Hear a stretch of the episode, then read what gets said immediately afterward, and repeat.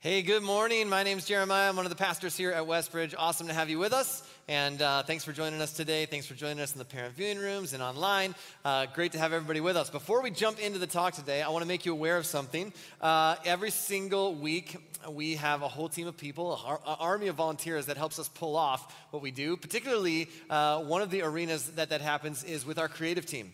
And our creative team is comprised of people who are running cameras, they're running the lights, they're running the sound, uh, they're putting the words on the screen, they're helping with our online broadcast, they're hosting online, and there's a whole range of uh, different volunteer opportunities there. And we need some more people to join that team. We want to keep providing quality uh, services, and not only here in the room, but also online. And one of the best ways to do that is just have people jump in and volunteer. And we'll train you for those positions. But if you think, man, that would be a fun team to be a part of, you would be correct. And we want you to jump in and, uh, and serve in that way because uh, you'll find it, it'll be a great team to be on. And also uh, because we just need some more hands helping making sure that we're able to pull that off every week. So here's what that looks like. If you'd say, I'd love to even just explore that, uh, you're going to see in the lobby some people wearing this badge. It says next steps.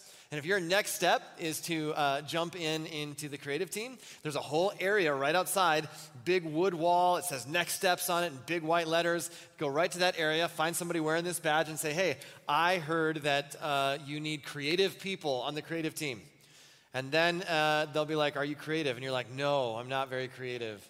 Listen, you don't have to be super creative. We're going to train you, but we need, we just, we just want people to jump in and help with that. And um, it, it, really is a fantastic team. And so, if that's your next step, would you do that? Would you consider joining that team, being a part of that? Uh, you'll love it, and it will help the church in a tremendous way. So, that's that. All right. Today, we're starting a new series called Your Future Self Will Thank You.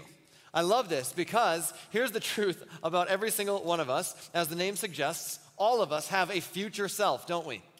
All of us have uh, the future version of ourselves, and that future self is either going to, based on the decisions we make today, come back and say thank you to us, or that future version of ourselves will want to come back and kick our butts, right? Like, why did you do that?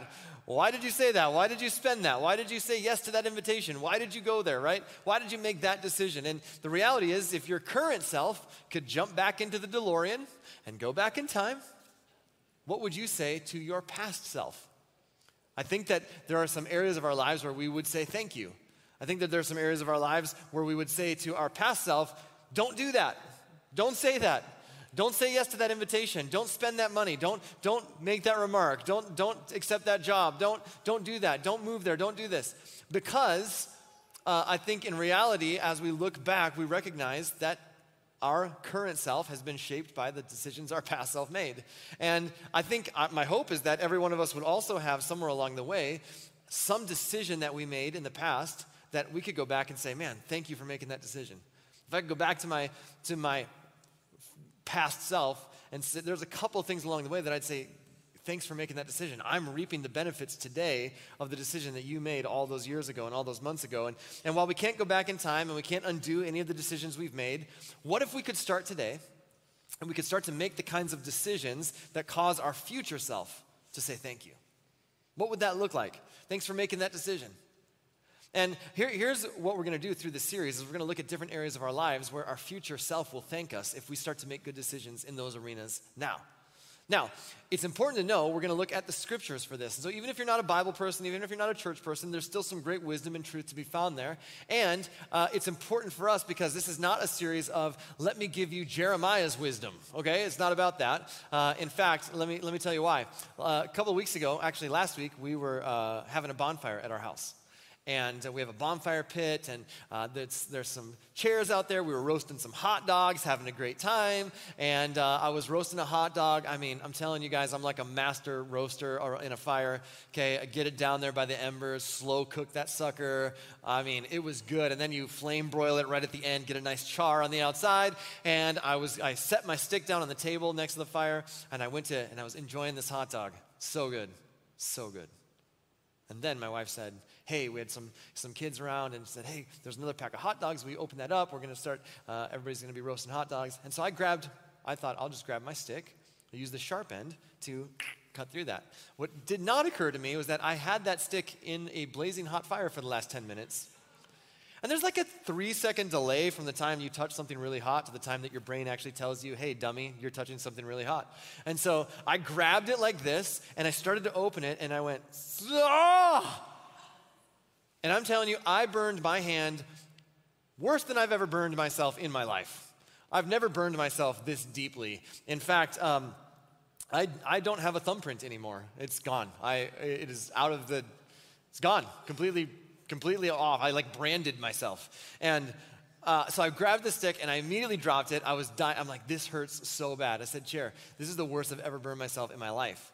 And so I'm inside, you know, we, we sat around the fire. I've got ice. I'm holding an ice pack in my hands like this, sitting around the fire. And then I couldn't sleep. It hurt so bad, it would keep me awake. My thumb. Isn't that ridiculous? And my wife goes, Let me get you a bowl of ice water. And I was like, A bowl of ice water? I don't, okay, that doesn't even make sense to me, but okay. Oh my gosh, it was so, it was relief. And she put it on the end table next to the bed, and I'm sleeping with my thumb, probably with this look on my face too, just, oh. And, and honestly, then I would doze off and I would fall asleep, and my thumb would come out of the water, and then I would wake up in pain. It literally woke me up, and then I would go, and it would almost sizzle, like, psst, I'm surprised the water didn't start to boil from the heat coming out of my thumb, you know? And finally, about three in the morning, I finally, like, it finally started to go away and the pain subsided enough where I could fall asleep. Unbelievable. So, here's my prayer throughout this series is that you learn wisdom from God's word and wisdom, wisdom from the scriptures and not wisdom from me. Okay? So, through this series, I want us to learn the wisdom that comes from God and what He has to offer. In fact, there's a man named Solomon, and uh, he was a young king. Uh, we, he's uh, ruled about 3,000 years ago in ancient Israel. And at the time that he became king from his father, King David, uh, he was uh, granted this prayer. And God said, Whatever you ask for, I'm going to give it to you. And Solomon, instead of asking for, you know, three more wishes or uh, wealth or fame or power, he said, Look, I, I feel inadequate to be the king. And so I just need wisdom to lead your people well. And God said, okay, not only am I going to give you that wisdom, but I'm going to give you all the things you didn't ask for the wealth and the fame and the power as well. And so uh, Solomon begins to write down this wisdom to pass on to his own son when he becomes king one day. And that's where we get the book of Proverbs. And listen to some of these verses from King Solomon. These verses aren't on your outline, but he writes this Above all and before all, do this get wisdom. Write this at the top of your list get understanding. Throw your arms around her. Believe me, you won't regret it. Never let her go. She'll make your life glorious. In other words, Solomon says if you live a life guided by wisdom, your future self will thank you. And I think it's amazing, based on burned thumbs, that uh, Solomon personifies wisdom as a female. What do you know? He knew something, right? and folks, here's the reality we need wisdom. And here's why this is so important. Did you know that studies say that the average person uh, makes about 70 decisions every single day? 70 decisions every single day. That's about 25,000 decisions every year, or about 2 million decisions that you'll make in the average lifetime. So, when it comes right down to it, your life is really the sum of your decisions. Your life is the sum of the decisions that you're making. You make your decisions, and then your decisions make you. Now think about that. That's a lot of decisions. Now, most of those, conse- most of those decisions are pretty inconsequential, right? It's like, okay, uh, do I wear the skinny jeans or the bell bottoms? Uh, do I wear the v neck? How deep should I let that V go? Uh, what should I have for breakfast? What should I have for lunch? Pretty inconsequential decisions, but here's where our decisions and our understanding of wisdom can steer us in the wrong direction. Oftentimes, we buy into this notion that if I'm going to have wisdom, I just need to have more experience or I need to have more information. If I, had, if I had enough information, I would have a lot more wisdom. If I had enough experience, I would have a lot more wisdom. But wisdom doesn't always come from information or experience. In fact, if you're taking notes, write this down wisdom does not equal information or experience. Wisdom equals choosing the right path. Wisdom does not automatically come from more information or from more experience. Wisdom comes from choosing the right path. And here's how I know that because I've had plenty of information in my life, and I've had plenty of experience in my life, and I've still made some unwise decisions. In fact, I could look back at the most unwise decisions that I've ever made in my life. And I could tell you that the reason I made an unwise decision in that particular arena or in that particular season of life was not because I needed more information, and it wasn't because I needed more experience. It was because I was emotionally attached to something down this path. I wanted whatever it was down this path. And all the information in the world and all the experience in the world wasn't going to keep me from making that unwise decision. Most of my unwise decisions were not made because of a lack of experience or a lack of information. And every decision that you make is not simply a decision in the moment. This is why this is so critical to understand. It's why throughout the book of Proverbs and, and the Psalms, when they talk about choices and talk about decisions, they often use the words path or way. Because life is not static, life is movement, life is fluid. And so when you make a decision today, it actually sets you on a path. And, and it brings you to a destination. Life is paths, life is ways. Decisions are movement towards a particular destination. And when we think about that, it's true. When you think about this, uh, when we were growing up, uh, when I was a kid, our family vacation every year would be to go to Muncie, Indiana. I was born in Muncie, Indiana, lived there for a whole six weeks. And then we moved to, uh, when I was a kid, we lived in southern Minnesota, almost next to the Iowa border, Wells, Minnesota. And, uh, and we would go every year, we'd drive down to Muncie, Indiana, and we would um, take the station wagon, mom, dad, four kids, load up the station wagon. So mom and dad, and then typically uh, my sisters would sit in the middle seat. Then there would be luggage packed up to the absolute ceiling, and then in a back quarantine section facing the reverse, trying to avoid eye contact with all the other drivers, would be me and my brother. Driving backwards the whole way to Muncie, Indiana.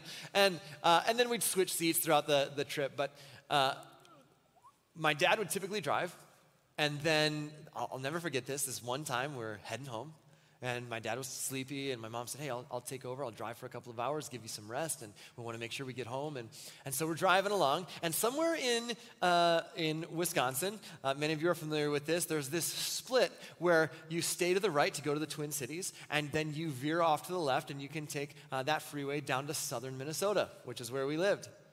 And right by there, um, there is a, uh, as you're on 94 heading to the cities, there's a large moose by one of these um, uh, gas station rest stop areas. And, and so my mom is driving, my dad's sleeping. My mom, instead of going to southern Minnesota, where we lived, stayed heading towards the cities. She's just driving along, having a great time. My dad's sleeping next to her. And a couple of hours later, Dad wakes up. Where are we at? What's going on? Uh, th- where are we? We pull over by the moose.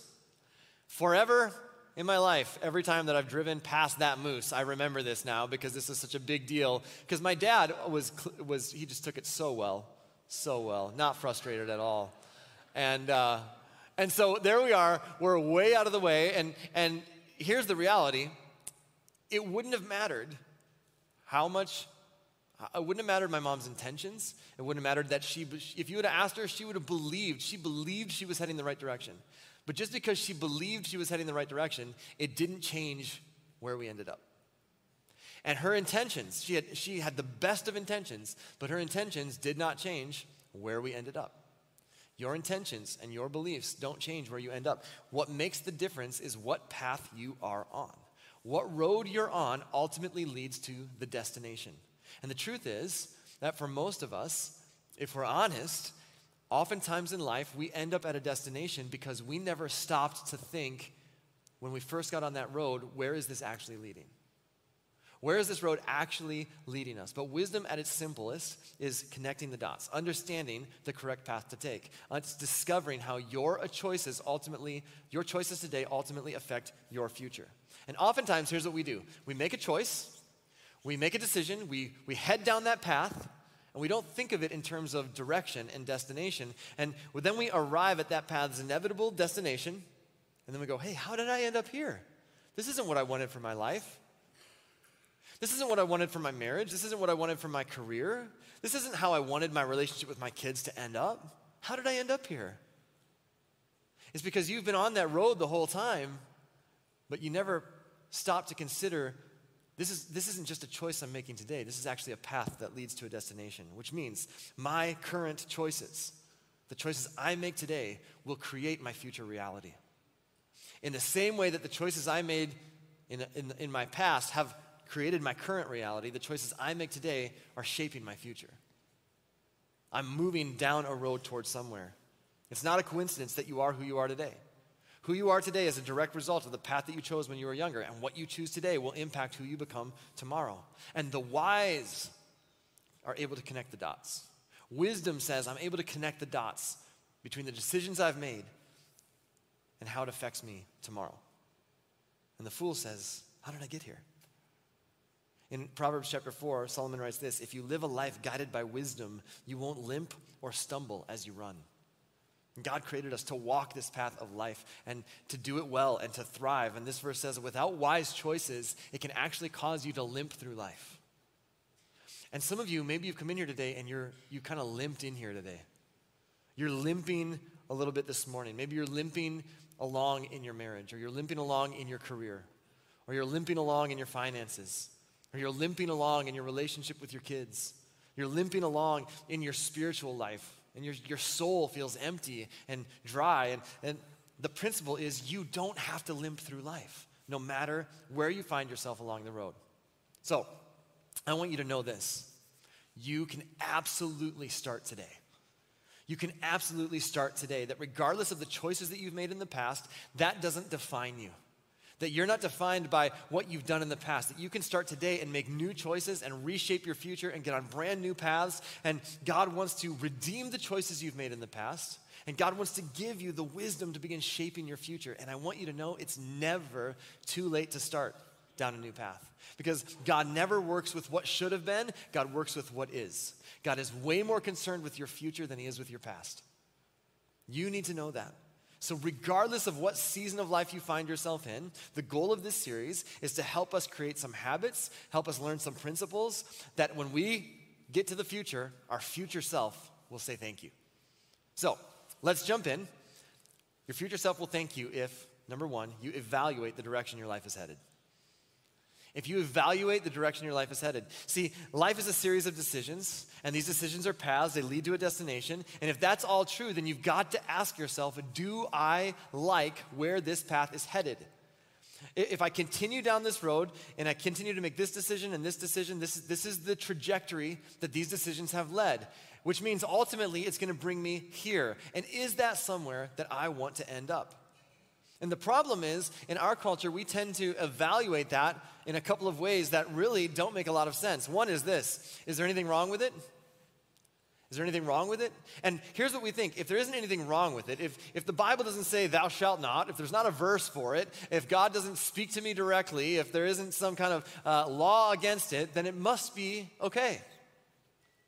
But when we convince ourselves there's nothing wrong with it, I mean, there's nothing wrong with it, there's nothing wrong with it, I can tell you, most people who end up somewhere they didn't want to end up, they, they get there by going through a series of there's nothing wrong with it decisions.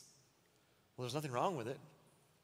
But I can tell you, just because there's nothing wrong with it doesn't mean it will lead you to where you want to go. That's a horrible way to evaluate decisions. Just because there's nothing wrong with it isn't going to lead you to that picture of your preferred future.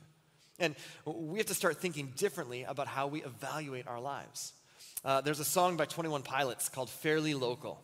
A great band, and every once in a while, a band really taps into the just human nature and the human existence. Not all artists do this. You won't hear me like quoting Justin Bieber anytime soon. But uh, in the first verse, he writes this I'm evil to the core.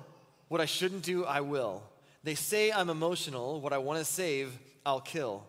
Is that who I truly am? I truly don't have a chance. Tomorrow I'll keep a beat and repeat yesterday's dance. He says, This is just human nature. It's just who I am. Tomorrow I'm going to play the same beat. I'm going to keep going down the same path. I'm just going to repeat the same dance. There's no way for me to get out of this cycle that I'm in. But then he gets to verse 2 and he flips the script and he writes this I'm not evil to the core. What I shouldn't do, I will fight. I know I'm emotional. What I want to save, I will try. I know who I truly am. I truly do have a chance. Tomorrow, I'll switch the beat to avoid yesterday's dance. Tomorrow I'm going to switch the beat. I'm going to avoid yesterday's dance. I, am not stuck in the routine that I'm in. I can get on a different path. There is hope for me to get on a different path. And in fact, King Solomon wrote this about 3,000 years ago. He says this A prudent person or a wise person sees danger and takes precautions. The simpleton, which is a very nice word for the fool, goes blindly on and suffers the consequences. A wise person looks down the road and they see that's not really where I want to head. There's danger up ahead. I need to change course. But the simpleton or the fool just goes blindly on. They go, oh, it's fine. It'll, we'll, we'll cross that bridge when we get there. We'll deal with that when we get there. Yeah, it probably won't affect me. Odds are I, I may not have to deal with it. I'm not in the mood to deal with it. Wisdom su- suggests that you look down the path that you're on and ask yourself, do I want to go where that is leading? And if the answer is no, then you have to take action. And it's not just, is there anything wrong with it? Sometimes we also evaluate our lives, the direction of our lives, based on other people. We compare ourselves to other people. And we don't know, we don't actually ask, is this even the path that I want to be on? We're just with a group of people who are moving down that path, and we're like, hey, this is kind of how the world works. I guess this is the next step I should take. But here's the question you got to ask yourself when it comes to marriage, do I want my marriage to look like everybody else's in our culture? When it comes to my finances, do I want to have it look just like everybody else's in our culture? When it comes to parenting, do I want it to look just like everyone else? When it comes to generosity, do I want it to look just like everyone else in our culture? But by evaluating the direction your life is headed, you ask a completely different question. You, you say, okay, not is there anything wrong with it, but instead, what do I want my future self to look like in this area? What do I want that to look like? And what path do I need to be on that leads to that destination? Because the prudent look down the road, they see danger and they take precaution. The simpleton just goes blindly on and suffers the consequences. So last week, my son, who's six years old, he comes downstairs. My wife and I are sitting at the table, and uh, we've, we've, done the whole wake all the kids rigmarole and getting everybody going, right? And, and my six year old is the first one downstairs. He's wearing some sweatpants and a t shirt, and I go, Looking good, buddy. I like your sweatpants. And he leans over to my wife and I, and almost as if it's a secret, and he goes, I have six pairs of shorts on underneath. and we both were like, What? Like, I felt like he's just making it up. And I, I said, you have, He goes, Yeah, I have six pairs of shorts on underneath. And then he kind of sits back, like, like he's pretty proud of it, you know? And and so we're both just like kind of stunned and almost, I didn't believe him at first. And I said, Well, dude, why are you wearing six pairs of shorts under your sweatpants? And he goes, If anybody tries to punch me in the leg, I won't even feel it. and we just, we looked at each other and we were dying laughing. And then uh, that leads, you know, the, the wheels are spinning here for me. And I go, Well, buddy, is someone punching you in the leg? Are you, is this happening? Are you getting punched in the leg? he's like, Nope. But if they ever try, I'll be ready. You're right there. And so the prudent foresee danger and take precaution. I said, buddy, you are ready. If anybody tries to punch you in the leg, you, you got it. So Evaluate the direction your life is headed.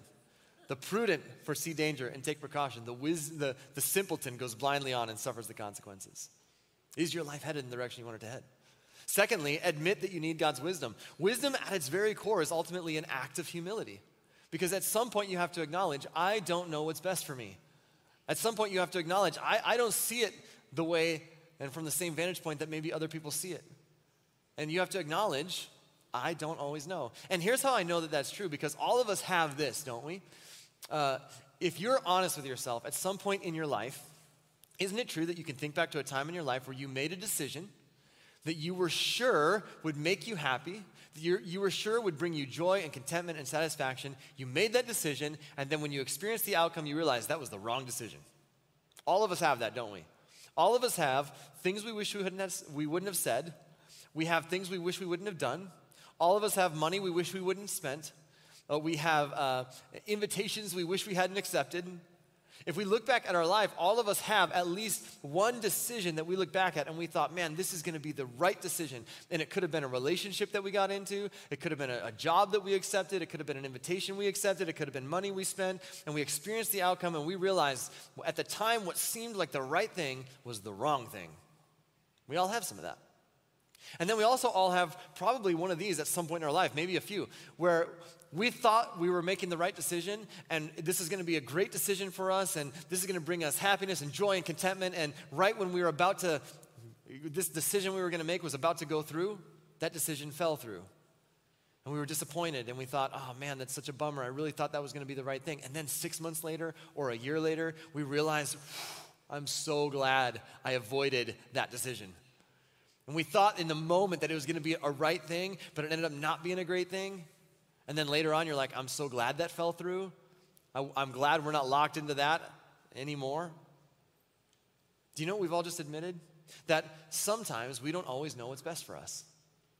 That sometimes there's a different vantage point, there's a different lens, and we don't always see through that lens. And at least once or twice or a few times in our lives, I think we would say, I was sure I knew what this would bring me, and then the outcome turned out differently.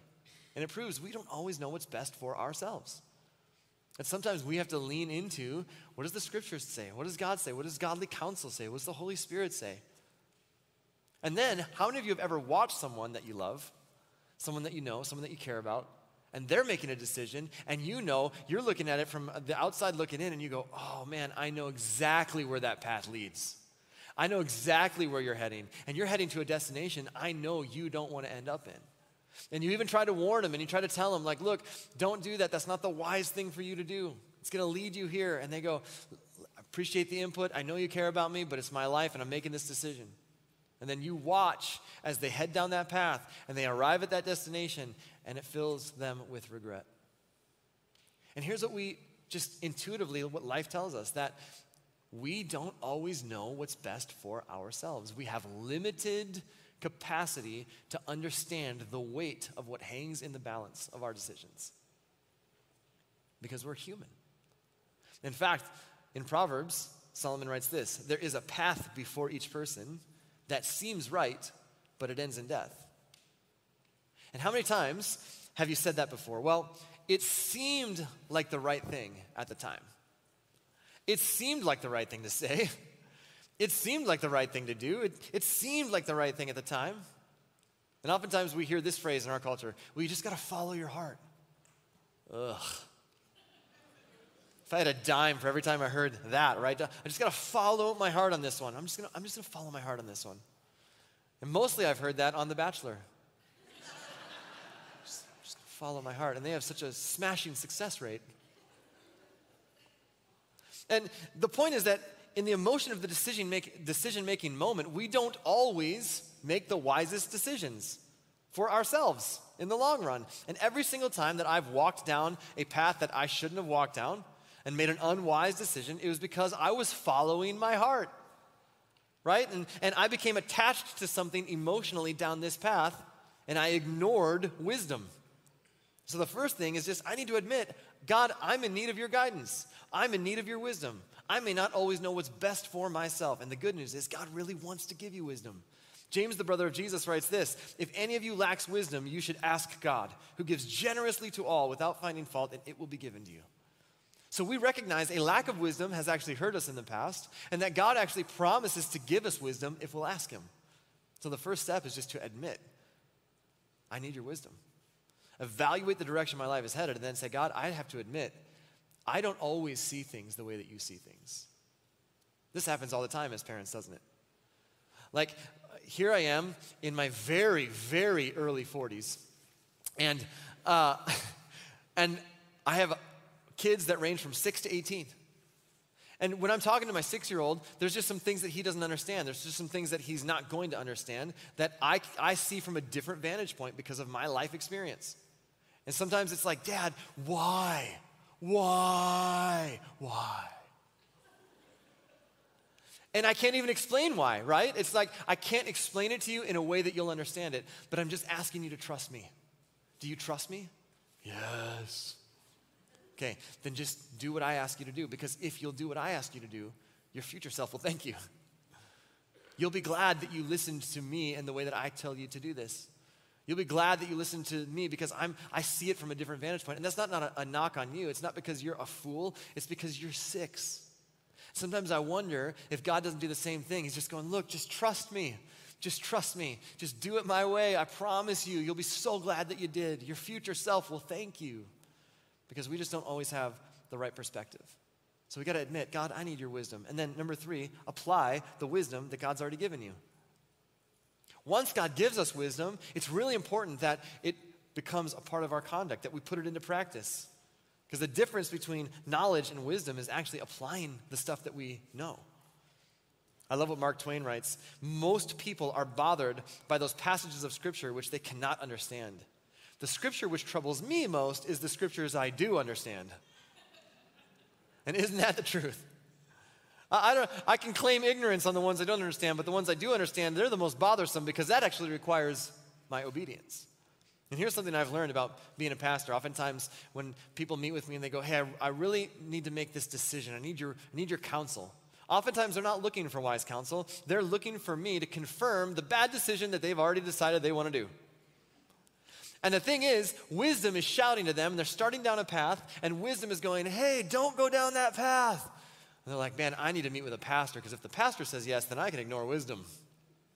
And I get it. That's human nature. That doesn't upset me, doesn't bother me. And here's why we tend to approach God this way.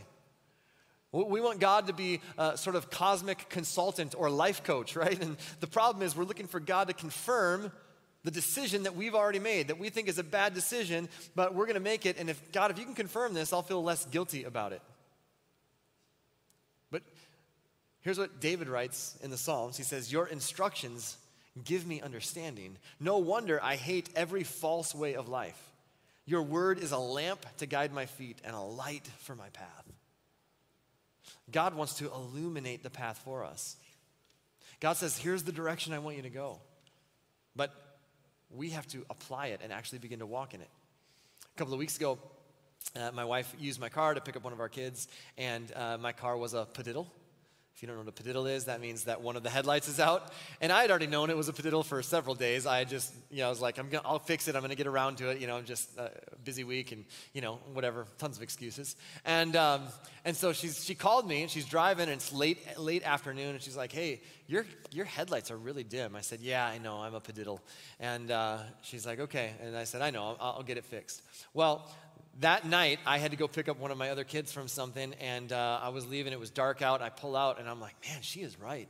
These are really dim. And I knew it was a padiddle, but I came to realize in the darkness that it was actually a double padiddle, uh, which I was told after first service is called a blackout. Uh, I couldn't see anything. And so I had to turn on my, my brights, my high beams, and, uh, and drive with those on just everywhere which I can tell you makes you the most beloved person on the road. Everyone loves you. And I know everyone loved me for it because everyone was flashing their lights at me, like cheering me on, you know, it was great. I felt the support, okay? and I just felt horrible. Like I, am driving around with my lights on, and everybody's flashing me, and I'm like, I know, sorry, as if they can hear me. And um, I finally pick her. I'm like, man, I got to get these fixed. This is terrible. So I got them. I took it in the next day, got my headlights fixed, and then of course that next day after my headlights were fixed, I'm driving down the road, and somebody's driving with their high beams on. I'm like, come on, buddy, what's the matter with you? And then, was, then I realized, oh, maybe, maybe he's a blackout. Maybe, maybe both his lights are out. Maybe he's a double padiddle. And I had more grace in that split second of a moment. But here's the point you need lights. When it's dark out, you absolutely need something to shine the way. You need something illuminating the path so that you know where to go. It's pretty dangerous to drive without any lights at all in the dark. And here's what David says He says, Your word is a lamp to guide my feet, it's a light for my path. No wonder I hate every false way, every false path, every path that leads me down a direction I don't want to go. I've come to understand that isn't how I want to live my life. He says, instead, I, I want to follow your instructions because they, they light up the path for me. Here's the reality God's given us a lot of wisdom in the scriptures, in wise counsel. He, he, he directs us with the Holy Spirit, but oftentimes, for many of us, we make that bad decisions not because of a lack of information, but because of a lack of obedience. It's not that we don't know the right thing, it's that we're more emotionally attached to something down here, and so we want to go down this path. That feels good in the moment. In fact, most of us have more information than we're currently obeying. See, if we're honest, uh, there's so many Christians, there's so many followers of Jesus who are educated far beyond their level of obedience. And it's not that we need more Bible study or more information or more experience. It's that we need to actually obey and apply the parts that God's already been shining a light on. And myself included. And what happens is when we respond in obedience to the parts that we do know, to the wisdom that we do have, to the light that God has already given us, then God gives us more. In Proverbs, Solomon writes this The way of the righteous is like the, full, the first gleam of dawn, which shines even brighter until the full light of day. When you see that, right, and it's the sunrise and it gets brighter and brighter, and within 25 minutes, 30 minutes, it's like it's daylight, right? But then he says this The way of the wicked is like complete darkness. Those who follow it have no idea what they're stumbling over. And it's like it's like it's getting darker and darker. And the more you walk down the path of God's wisdom, the more God shines a light on it. The more He turns it up like, like the morning dawn. It gets brighter and brighter, and it becomes more and more obvious the, the more that you obey and you take that next step of obedience and you take that next step of obedience. Then it gets brighter and brighter, and you start to see this is the path I'm supposed to be on. But when you ignore what God is illuminating and you wander around over here in the dark and you go, I don't understand why it's so dark. And God's going, Hey, I want you right here. Why is it so dark over here? I'm stubbing my toe, I'm running into stuff. When you ignore God's wisdom in favor of going down your own path, it becomes more and more difficult to see which path to take. And for many of us, when we make unwise decisions, it's because we're over here and God's going, Look, I want you to, I, I'm shining a light right here. And oftentimes, what happens with if you've been around sort of the church for a while, if you've been around Christianity for a while, it can be easy to be like, well, I just need, I, I wish we were deeper. I want to get deeper. God's going, I just want you to forgive your neighbor. I really want to go deeper in the scriptures. And God's going, you know what? I just want you to treat your spouse better. God's shining a light over here, and you're going, okay, God, listen, I want to get deeper. And God's going, how about you just love well? I, want you to be more generous. And when we ignore the part that God's shining a light on in favor of something over here, the lights actually get dimmer And we find ourselves on a path we never wanted to be down because content doesn't affect your life until it becomes conduct. So, what are you doing with the parts that you do know? What is your next right step of obedience? And as you move down that path, the lights get brighter and brighter and brighter. Number four, submit your life to God's ways. If anybody had the ability to depend on their own knowledge, depend on their own understanding, it would have been Solomon. Solomon had more knowledge, incredible wisdom. He was knowledgeable on every kind of subject. In fact, we're told that kings and queens would travel from distant countries to sit and listen to him talk on a whole, whole variety of different topics. And yet, at one point, here's what Solomon writes Trust in the Lord with all your heart don't just trust your heart, trust your Heavenly Father with your heart.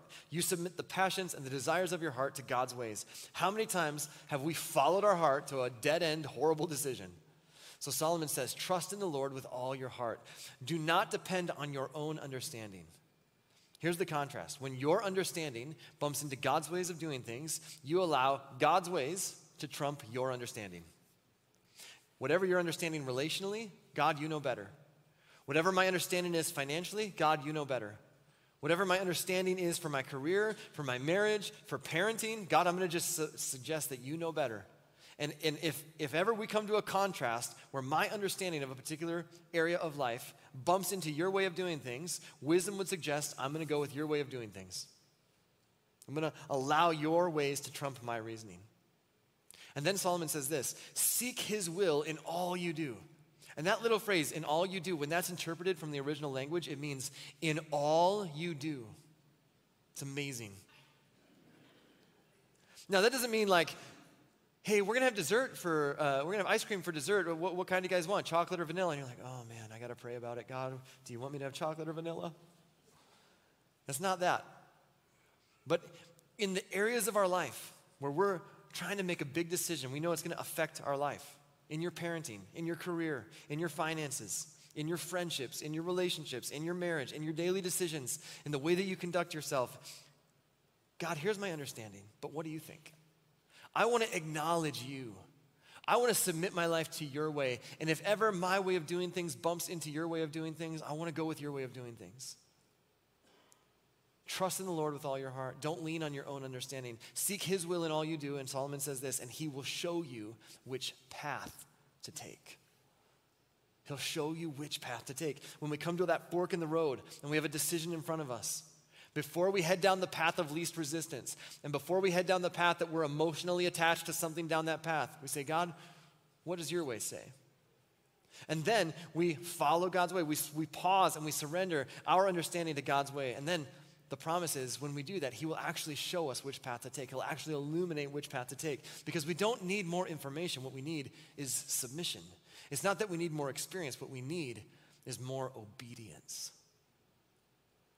See, if you were to take me back to the chapter of my life and I were to take you back to the chapter of your life that you regret the most, I don't even have to know your story. I just know that that chapter of my life, that chapter of your life, probably could have been avoided if we would have submitted our understanding of that situation to God's ways. God isn't interested in leading us down paths that cause us to experience regret. And I don't even have to know the details of your story. When I look at the seasons of my life that I regret the most, I know that I could have avoided my biggest regrets if I would have submitted my understanding of that situation to God's ways, especially in the areas of our life where we think we know better. This is about saying this God, I think I'm pretty smart in this area, but what do you say? I've got 20 years' experience in this, but what do you say? Uh, we've been in this relationship for 20 years, but what do you say? I, I, I, recognize as an act of humility, there's still some things that I have to learn, that I don't see things the way that you see things. So if, open my eyes, and if there's something that I'm, that I'm not seeing, if, I'm, if my way of doing this is bumping into your way of doing things, I want to do things your way. I want to go down that path that you're asking me to go down. Illuminate that for me. And if we do this, our future self will thank us. And if we don't do this, if instead, uh, you know, I, I, am not going to acknowledge you in these areas, I'm just going to, I'm going to go ahead and do things my own way. Eventually, here's what's going to happen. We'll go down some paths.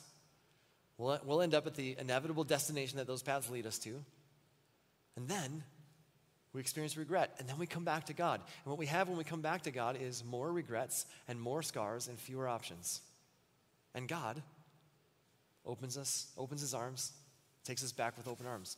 But because he loves us, he doesn't want us to experience that. And so he says, Will you just listen to me the first time around? I, I want to help you. I love you. I'm for you.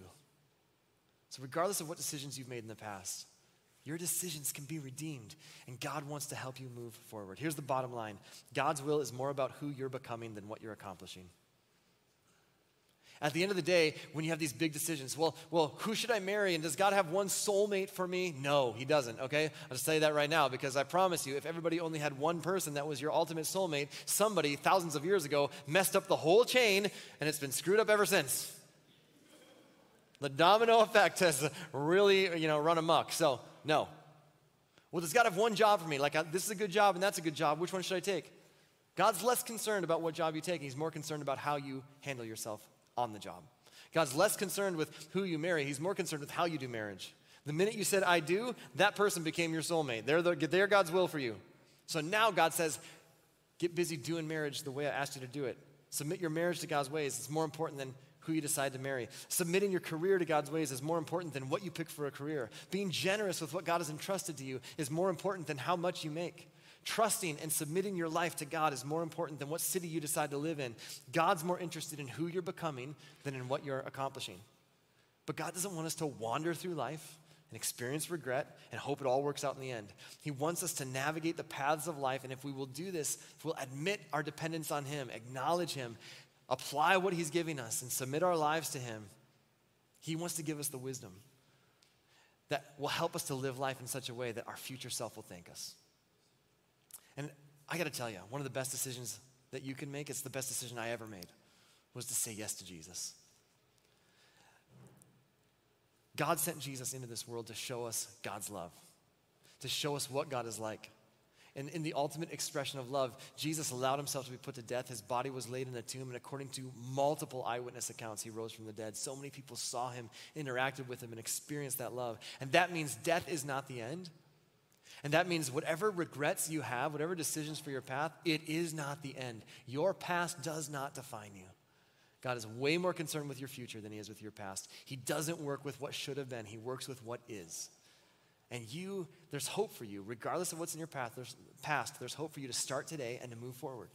That's what God wants for you. And it starts by saying yes to Jesus. And if you've never said yes, death is not the end. You've been invited to be a part of God's family. And if you want to say yes to that, just agree with this simple prayer as we close. God, please forgive my sins and forgive me for the times that I've walked away from you. And I thank you that you never walk away from me. And I've made some bad decisions in my life.